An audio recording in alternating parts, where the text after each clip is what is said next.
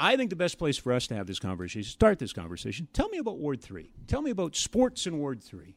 Well, Ward 3 is in north central Calgary, and it is uh, it's an amazing place to live. However, we have suffered from a lack of infrastructure investment over time, which is something that I'm hoping to fix. But as a result of that, we've got one institution within our ward that has been held up as sort of the champion for the role of sport and play and recreation in society, and that's Vivo. Yeah. So, Vivo for Healthier Generations has become our true community hub. We've got a lot of um, sport and activity that is centered through that organization. I mean, obviously, our community associations in Hidden Valley and Northern Hills have also been doing a great job. But if you want to look at an organization that understands the role of sport and play in community building and giving people a sense of belonging, Vivo's the one organization in Calgary that I would say is is untouched in its ability to really deliver that model in a community. Well, there's so many that do. What makes them special in your eyes? What's what's the significance of the difference? I believe the significance is that Vivo has had no choice than to pick up the mantle mm. because we don't have a public high school in my ward. Uh, we don't have a lot of community gathering spaces. We're a little bit limited on that side. And a lot of our kids are bussed out of our neighborhoods to go to school in other places. Okay. So they can't take advantage of after school programs in some cases because they come back to their neighborhood. And if you think about the fact that, you know, back in the good old days when mm-hmm. we were mm-hmm. younger, you played with the kids on the street because you went to school with them as well. So now you've got a bunch of different kids in the same neighborhood going to different schools who really don't get a chance to socialize in the neighborhood the way they used to.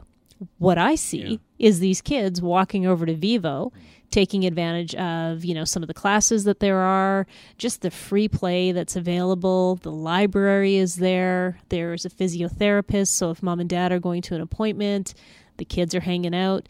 It just brings people together to do whatever means of socializing through any kind of interaction. It really brings them together. Probably more important now than maybe even when we were young in the sense of how connected we are. It's easy to shut yourself off from the rest of the world physically.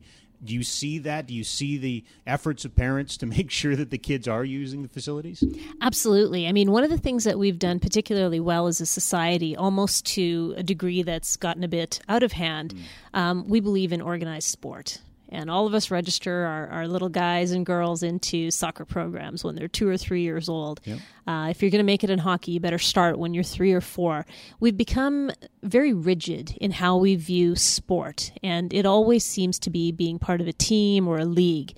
What Vivo has done is allowed kids and their parents and grandparents to say, maybe it doesn't need to be so structured what's the role of unstructured play or activity in my life? And it allows them to just be. Mm. So they can come, they can walk laps around the building, they can drop into a class, they can do uh, the climbing wall, they can go to the pool. We've gone back to those days of being active for the sake of activity right. instead of being a structured sport. Yeah and that to me is the biggest challenge we face. Not even in your ward but in, in, in, this country is the free play is just going out and being active as opposed to there's nothing wrong with registered sport. We'll talk about that but that whole idea of just going and being is something that we, we can't lose. Absolutely. I mean, we talk about walkability scores, mm. and uh, a truly great neighborhood or a truly great city has a high walkability score.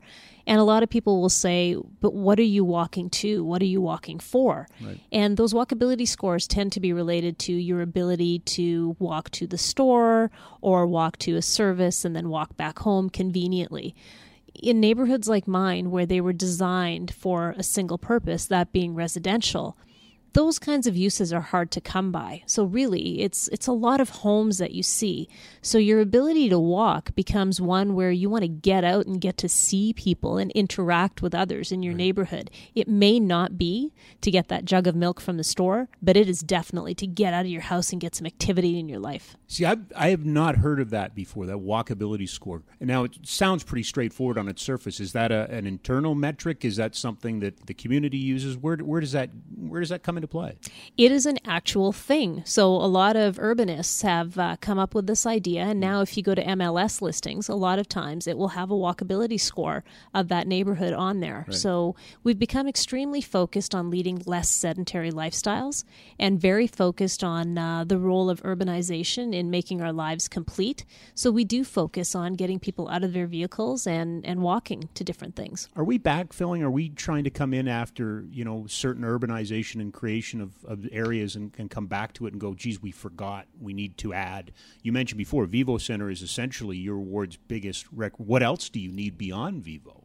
You know, we well, we need an expansion to Vivo because our community has grown so so much over the years, um, and there's contemplation of other rec centers coming into the neighborhood, but it won't be for another one or two decades. So in that meantime, we are over capacity with Vivo, but there's other things that are needed as well. I mean, you need the you need the shinny groups you know you need the fields where there's a pickup game of football or whatever it might be you need to have those basketball courts where you just show up and play some three on three Yep. um, it's really that idea of informal unstructured play and adding a little bit of risk back to play mm-hmm. one of the things that we are terrible at now is allowing our kids to engage in let's call it safe risk it's okay to climb a tree you know, if you fall out, you're going to learn how to climb it better next time. Yep. It's okay to fall off your bike. It's okay to climb on some rocks. We've become such a litigious society mm-hmm. that organizations are afraid to let kids just hang out and play on structures or within their premises for fear of what might happen.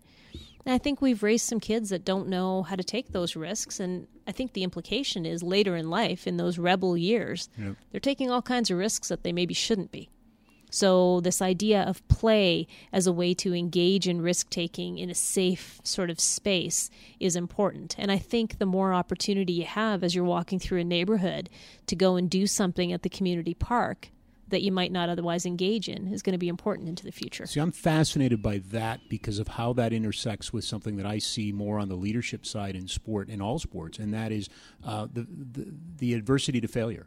That that we don't embrace failure as a teaching tool. As a matter of fact, we try to protect from failure. And what you're talking about is, and we really don't want you to get hurt either. And I'm not sure we've done anybody any service in either side. No, we haven't. You know, one of the biggest lessons that um, I learned early on as a kid, and I remember this, is that I wasn't good at everything. Uh, the things I was good at, I was really good at, and I wanted to get even better at them, and it drove me to be better at them. And the things I wasn't good at, some of them I just never did again, uh, but I tried them. And when I tried them, I learned what I loved, what I didn't. Some of the things that I was not good at, I worked really hard. I was not a natural basketball player, but I would show up early for practice and I developed my skills and I made the senior team. I enjoyed that ability to build my skill because I wasn't good when I started.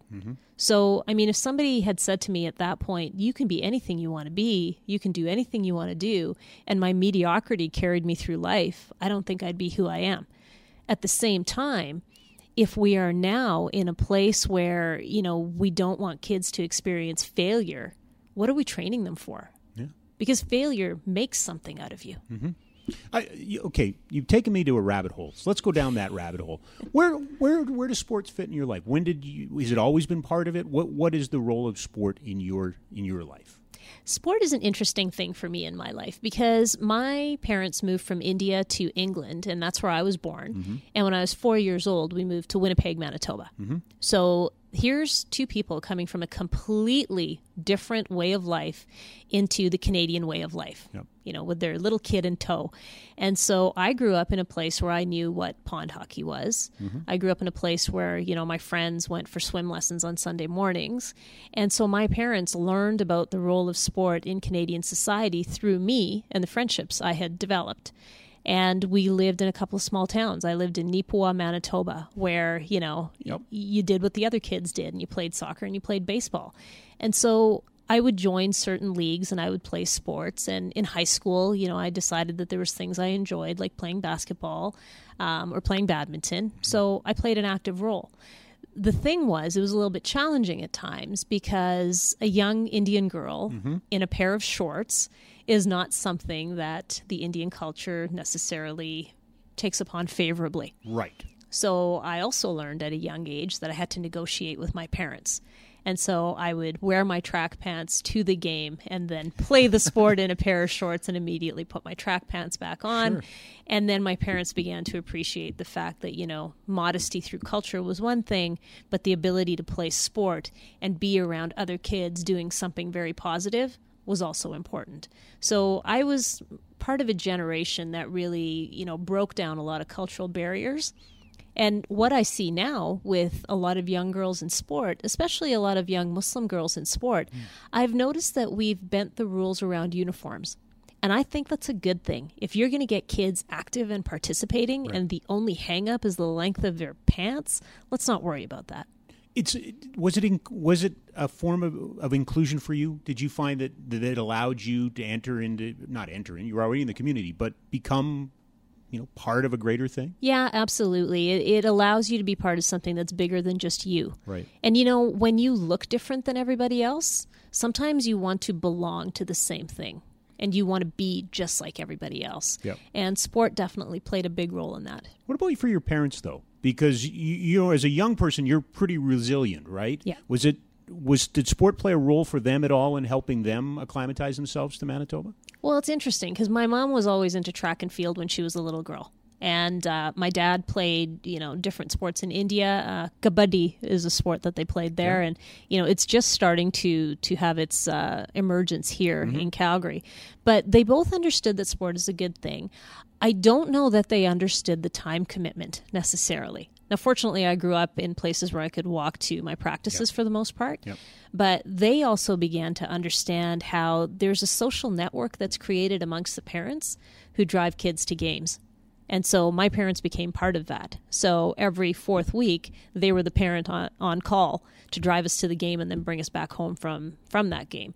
And so they began to understand what organized sport meant in the various communities that we lived in. So they embraced it as well. It, I can't say that they understood everything about baseball. you know, soccer, yeah, but sure. uh, there were some sports that were new to them. But they came and watched me. They cheered me on, and it was it was important to me that they understood why it was important to me. What, what did you guys? If you weren't, you know, in organized, we talked about the role of free play. What were you doing if you weren't, you know, at a, at a practice or at a game? What what what kept you busy? oh my goodness, we used to have fundraisers for various uh, sports as well. So I remember in Neepawa we did uh, a garbathon. So we we collected pledges to go and collect all the garbage in town. So we spent a hot Saturday collecting trash. Um, one of the my favorite things that we did as a kid, and this is going to mm. sound weird, we used to play tag and hide and go seek in the cemetery by my house. And that's where the stone angel was. So the actual stone angel was in that cemetery in Neepawa. So that was our home base. But we used to run around that place and, and terrorize the cemetery. So we did all kinds of free play type things. What was your sport? What, what, what were you really good at? How far did you go? I was pretty good at basketball. Yeah. Um, you know, I played it in high school. I played some pickup leagues afterwards. Mm. It's something I enjoy. Haven't done it in a long time, but I really felt like I grasped the concepts and that I had the skill to do it well. Um, the other thing was I've always been a goalie in soccer. Mm, okay. And I enjoy that. I'm not much of a distance runner. So uh, goalie's a it's a Didn't mind being good place for me. Didn't mind being a target. And you know what? Later on, yeah. when I was about 25, I started playing team handball in Winnipeg. Okay. And I loved that. It was probably because of my group of friends, but what an amazing sport! I have t- never understood. I, I was exposed to it in high school, and I never understood why it, it has not become bigger here or become what it is in Europe. Oh, because I don't it, know either. It, it's a phenomenal sport. It really is. So much fun to play. And those that play it love it. Yeah. And they'd never give it up. Yeah. Um, tell me about the soft skills that, that sport provided. Here we are doing this interview in your office. You're the councillor for Ward 3. You're a leader, you're a politician. Did you take away leadership skills? Did you get those things from sport? Absolutely. The biggest thing you learn is in sport, if you're playing any kind of a team sport, is that you've got other people that are relying on you mm-hmm. and you need to rely on them.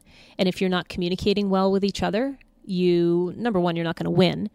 Uh, you're also not going to gel as a team. And a team divided is a team that will never accomplish what it could. And those lessons apply to any situation, any kind of a team that you're on. And council is a particularly important one. Mm. The thing about municipal council is that we don't have parties.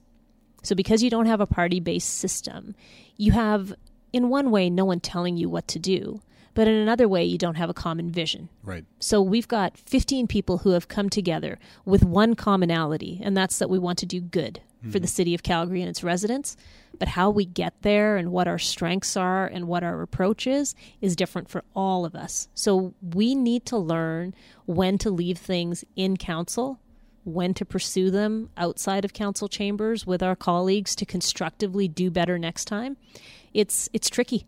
And sport teaches you a lot about how to do that. One of the things that I think sport, when it's done right, teaches you to build consensus. That a team can build consensus. Do you agree with that? Consensus is an interesting word, and I hear it used differently in different situations. And what it conjures up for me is everybody agrees to do things a certain way. And I'll tell you what doesn't work for me in that regard. Mm-hmm. I think not having consensus makes you stronger Mm-hmm. because if the dissenting opinions can be heard and they are brought to light, then a lot of times you see something that perhaps the broader group Right. didn't appreciate. Right. And I think that interruption of consensus is very important because then you have common vision that may not be consensus based, but you've all agreed to move in that direction, having heard all of the sides. Right, and wh- which is interesting because we do an exercise when we work with kids and lead, and we say, okay, we've just brought you together. Now, give me a team name, but it, everybody has to, everybody has to agree. Now, you may not like it, but you got to build the consensus, right? And I think what I'm hearing is elements of that too. I mean, you have to be able to. I want this. I want that. Yeah. But you come to a common goal, which a team then moves forward and adopts. Exactly. And Yeah. it teaches you a lot about, you know, what's important and what's not. What are you willing to let go of and what will you absolutely dig in on? And it teaches you to communicate your position in a way that others listen and respect what you have to say. And it teaches all of us to work together and make sure that we've acknowledged that there's difference, but how are we going to get past it?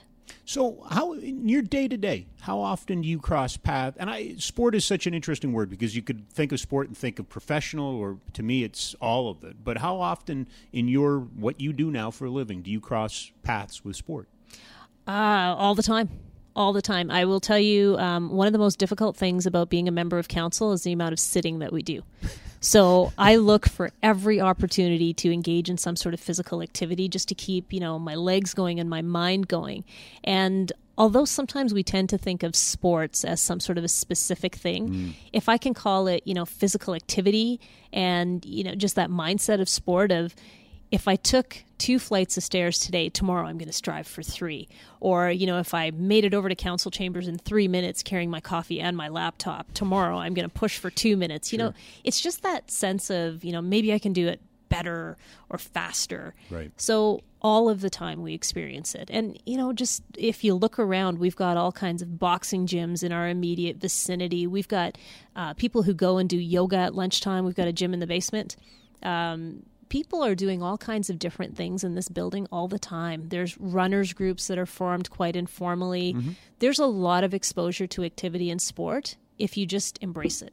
What about formally though? What about in your work? Because you said something though the first time we met, you you really impressed upon me something that I never thought of, and that was we were talking about a road, and you said the, the space that could be used in the road, and you equated that to sport. Uh, how much of that do you run across in your day to day work? you know there's there's opportunities to do things differently that we forget about. So up hmm. in my ward we've got what's called a right of way Yep. in the middle of our center street or harvest hills boulevard. And that right of way is there to allow for the train to come through when we get the green line up north. But right now it's this giant boulevard. So my thought is let's maybe try to find a way to create the bus rapid transit route down that right of way. So if you could put the buses along that route and you could put a bike lane beside it and a walking path beside it, we are activating multiple modes of transportation. Right. And so those are opportunities that I see in my head sometimes. Uh, and then I try to get them out onto paper and, and speak with my colleagues in administration to make them happen. But I think if we look at the way we live our lives from the perspective of how could I incorporate a little bit more activity, it just makes us do more and it makes us do it better. What comes? Do you have a feeling or uh even some experience of what comes first? For instance, you know, I, I once saw somebody design a park and they didn't put the paths in. They just let people go and walk, saw where they walked, then they built the paths. if you did that, would you encourage people to ride their bikes more, or are people in your ward riding their bikes, which gives you the idea maybe we should do this? I believe it's a little bit of both. We've got an amazing project going right on, on, right now called Creating Coventry. And it's a woman in the community who's very, very engaged. And she has worked with the Community Association and with Vivo to talk about how we would repurpose 14 little park sites in that one community of Coventry. And she did it because what happens over time is communities are advised by the city this park is falling into disres- disres- disrepair yep. and we need to do something about it. And so then communities have to rally together to figure out what to do. There's a little bit of funding that comes from the city, but mm-hmm. then they have to fundraise. Yep. So instead of doing 14 one off projects, she created this vision of how are these little locations connected in the community? What can we do to make them more connected? And her her ultimate goal is to say, today I'm going to go to spot number 1. Tomorrow I go may go to spot number 2, but I may go to spot number 13 and here's how I get there through the informal pathways I didn't know existed. So to your point about do we put in a sidewalk or do we wait to see where people are going? Yeah. It's a little bit of both. Sometimes you have to be intuitive but then you've also got to look back and reflect on how people have made it their own. And it generally is not the way we thought it would be. How do you, as a, as a councillor, incubate an idea like that? How do you support it? How what are the tools that are there to support something like that? I've been incredibly lucky that we've got good people in the community who have lived there for a long time and really care about that community. I've yeah. got good organizations there as well. My role is to amplify their voices. Okay. And so that's where I use social media as much as possible. I don't like getting into arguments on social media. I think that's a giant waste of everyone's time. But I wholeheartedly believe in speaking up for people that are doing good things. And if I've got enough followers that will retweet things out to their followers and we find out about a great project, like a mural painting project that's going on this summer mm-hmm. in Coventry, that's been picked up by so many different groups in the city because it's a citywide call for volunteers. Right. That's my job. My job is to promote the amazing work that's being done and to work with administration to provide the resources needed to keep that work on track. So let's draw it back a little bit and take a look at the city as a whole. Your thoughts on, on Calgary as a sports city? What do you see here? One of the biggest things I see is that with TV and the internet, sport has become more accessible to so many people. Mm. And, you know, th- those mediums have become the great equalizer. Mm-hmm. So if you can't afford a ticket to a game, you can probably watch it somewhere. And the thing I love about Calgary is when the Flames were on their run in 2004, it was epic. Everybody was spilling out onto the streets. Yes. That's how the Red Mile came about. Right. If you went to your local pub, everyone was watching the game. Everyone was talking about their team and we do that when uh, you know the stamps are doing well. Mm-hmm. And we've embraced lacrosse now. We're we're a city that's really good at understanding the role that sport can play right. in bringing us together and uniting us. We also have some really cool things that go on. We had uh, you know Nitro Circus came to town last year, and that was crazy. Yep. Some of the stunts that those guys do are incredible, but there was a huge crowd out for that. I think we're the kind of city that understands that sport can be many things to many people, and we're just going to try them all out. Yeah. And when we find a fit that we like, we go and, and do it. It's it's an interest. I mean, there's so many different topics that we could get into, and I don't. Uh, we'll let the the stories of the day play themselves out because I'm more curious about your observation of you know what we can what we have been and what we can be i mean is there more to add is there is there more of sport that we can bring to what to help whatever cause might be in calgary I'm going to give you an example of, of how sport united a bunch of people that otherwise may not have seen hockey as a common theme. Mm. So if you look at the Hockey Night in Canada broadcast that's done in Punjabi, yep. that's huge. Yep because we've got a lot of young men and women from you know Punjabi background that are playing hockey now and watching it. But the generations before them, their parents and their grandparents didn't necessarily understand it or you know get what the big deal was. Mm-hmm. But when you have a grandparent sitting with a grandkid listening to that Punjabi broadcast, it is it's heartwarming. And now you've brought generations together and you've created this informal settlement opportunity so I think the role that sport can play is so unquantifiable that we sometimes diminish it. but it, it's so important. It's the non tangible nature of sport that makes you feel something and brings communities together that I think is really important. What about the economic component of it? Can it be a driver? Can it be significant in terms of driving an economy in a city like Calgary? You know, anything can be a strong economic driver done right. Right. And so, you know, we've had a lot of conversations about hosting events or creating mm-hmm. an entertainment district that has a component of sport. Same time, we've talked about arts and culture and what's the role. Any city that has a thriving entertainment and arts and culture and sports opportunity going on within it will draw people to it. And I'm not just talking about tourists. I'm talking about people that live here. Right. As soon as you have that pulse or that heart, that feeling that you belong to something, that city will be successful. So sometimes we try to measure the economic results directly mm-hmm. from something, and that's a mistake. Yeah. You've got to look at what it creates and what it spurs in people and what it makes them feel to understand the role. It, it, you brought up arts and culture. I, I, I find there's a little bit of a debate in this city that it seems like we're either on one side or the other, that we can't have both.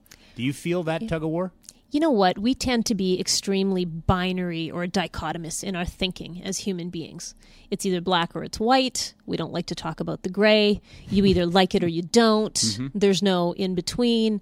Um, somebody that's not convinced of something, we call them fence sitters, and that's you know seen to be a dirty word. And you know we don't like centrists in our politics. You're either a conservative or you're a liberal. You can't be middle of the road. Right. And because we have this tendency to do that and label things on one extreme or another, we have a very hard time understanding things like arts, culture, and sport. If you boil it down to the very basics, there's not one of us who doesn't appreciate some version of art hmm. or the arts. Mm-hmm. And if you live in a home that has any type of color or anything hanging from a wall that warms your heart when you walk by it, you appreciate art. You appreciate the arts. If you've got kids that are involved in dance, you appreciate the arts. And we sometimes boil it down to numbers and we say we're spending too much on that. And that's all we focus on. We forget about what it means, and we forget about what it means to the history of a city and what it means to the narrative of the people who created this city. It is important to tell that story. It's important to talk about how we've evolved. It's important to talk about our vision. And sometimes that's best done through things that are not talked about in budgets. It's about going to the theater and seeing a production. It's about going to a football game. Yeah. It's about being involved in something that's bigger than you. Hard to have those conversations, isn't it? It's very difficult to have those conversations because they always get tied back to tax dollars. Right. Right. And it's hard to ta- you can't tax vision. You cannot tax vision and you can't tax how you feel about something. Yeah. Well, that's a, it's, uh, what's on your wish list? I mean, I'm not holding you anything, but it's, if I gave you a, a, a blank statement, I would like to see this in my city. Is there is there a wish list for you? My biggest wish list is that we become better communicators. So I would love for the city of Calgary to very clearly explain to residents when we collect property tax, hmm. this is how we collect it, this is where it goes, and this is what you get as a result. I believe very strongly that if we don't talk about the services that we provide through taxation, we are missing the mark. If the headline is only ever X percent rate increase or decrease, we are not talking about all of the amazing services that are provided by the city. And I think that's important. We need to change the narrative. It's it's difficult, isn't it? Because you know, throughout this, it's funny. You cannot talk about sport. You can't talk about athletics. You can't talk about anything without technology now.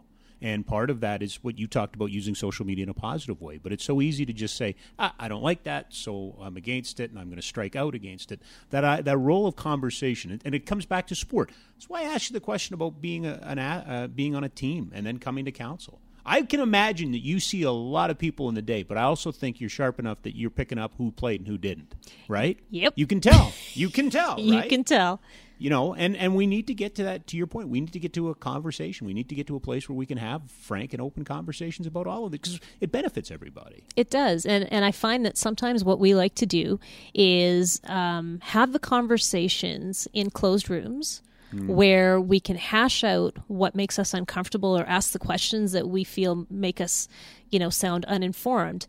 Um, and then when we go into a public setting, we feel more comfortable with the responses we're going to get. Hmm. I think we need to get better at being, you know, let's be kids again and be daring enough to ask a question that may get us an uncomfortable answer, but then let's unpack it and talk about it. Hmm. I have to say, one of the best conversations in council meetings that I've experienced in my short time here is when we had the conversation about reaffirmation to the Olympic bid. Mm-hmm. That was the day we actually talked about our fears, our expectations, our hopes, and our interests. And until we had that conversation very openly on the floor of council, I don't think the people of Calgary got to hear all of the dynamics that are at play. So Well, I hope we do that more. Without naming names, can you tell us how you got there? How how come that day? Why, why then? What was what was the impetus for that particular moment? Do you think?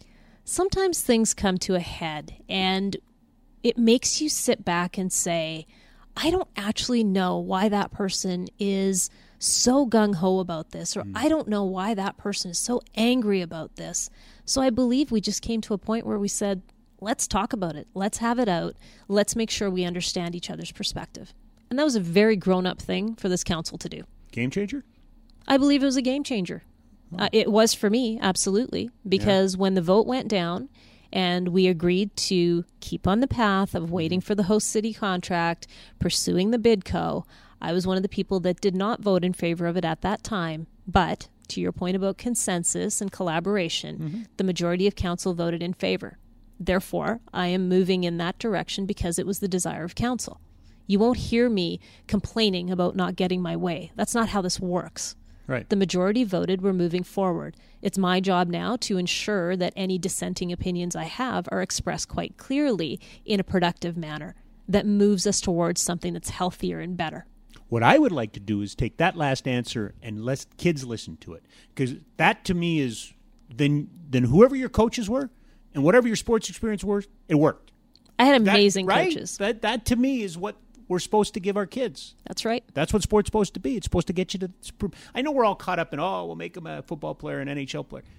If they do, that's divine intervention. We just got to make good kids. We got to make good people. Absolutely. And they hear that answer. That it gives me hope that that good coaching can get people places. Right. Well, and we've got so many great coaches and great leaders and, and great spokespeople out there that if the kids are paying attention to them, they'll see what leadership truly means. All right. I, I've taken up enough of your time. I'm going to ask you two more. Okay. Where where do you sit on esports? Is there room for esports in Calgary? There's absolutely room for esports. I mean, one of the things that I'll, I'll give you an example of, and it's it, it's not a sport; it's it's more of a game. But Dungeons and Dragons. Okay, Sure. let's let's talk about that. Yeah. When people think about Dungeons and Dragons back in the day, back in the '80s, it was you know four dorky guys getting together and Guilty. playing a little bit of D&D. And then we saw the rise of video games and people thought what would happen is there would be, you know, these four dorky guys would not get together anymore. They would just, you know, be online. What we found is this resurgence of this desire for cosplay or, you know, getting together to play a game. Settlers of Catan is a big one. You will see major venues in Las Vegas completely booked with gamers these are people that want to interact with each other. I do not buy into this argument that with the internet age, we have less of a desire to connect with each other. We still want to get out of the house and connect with each other. We want to have that live interaction. So there's a role for e games, e play, e sport, hmm. because ultimately at some point it does drive people to get out and interact with each other in person. All right. Last question for you. Do I have to ask you about your avatar on Twitter? That I'm a Jets fan. Come on. Oh, Two teams, know? right? Two teams. I love the Flames. I love the Jets. I'm just so excited they're in the playoffs. I used to work for the Jets organization when I was young. The original one or this the one? original one. No. Yes. So Really? when Teemu Selanne was there Yeah, yeah. and Kris King and Ty Domi came over, Sure. I was working in their retail store. So uh, it was a great opportunity to get to know the players and get to know more about hockey. And I was a big fan then. They left the city when I left the city. Okay. And now that they're back, and my friends who are still in Winnipeg um, tell me how exciting it is again to go to whiteouts, I'm just I'm so happy to see them in the playoffs. I had to change my avatar to have my Jets toque on. No, but I mean, uh, but you can speak to it. I mean, the importance of, of sport in the city, right? You know what Winnipeg was like before and afterwards. And you mentioned 2004. I'm watching the whiteout. That reminds me of 2004. People coming together and just having fun. I mean, that's that's pretty awesome. I think. Absolutely, and this is where you know what. Sometimes our conversation around keeping a team in the city is really twofold. One is about keeping that team in the city to keep that uh, that spirit of that particular that fan opportunity alive and, and keeping that sport in the city. But the other part of it has to do with the physical location. And those two things are not always connected. And I think sometimes when we get into debates about mm-hmm. entertainment districts and arenas, we've got to decouple those two things. There is no one that can dictate when the time is right for a city to revisit an entertainment district in a way that the city administration and council can have that discussion because they need to act in the best interest of residents. And if creating such a district is in the best interest of revenue generation, then it should be done. But it is but one piece of that pie to talk about an arena. This is really about creating a district and creating a great city. It cannot be a standalone discussion. Yeah. I really meant to ask you about the Tuque, but I appreciate the answer too. Oh, uh, field house. We need a field house. We need a field house. Okay, we, we've agreed on that. We don't even have to spend time on that, right? Totally, field we, house. We need a field house. Thank you. Thank you.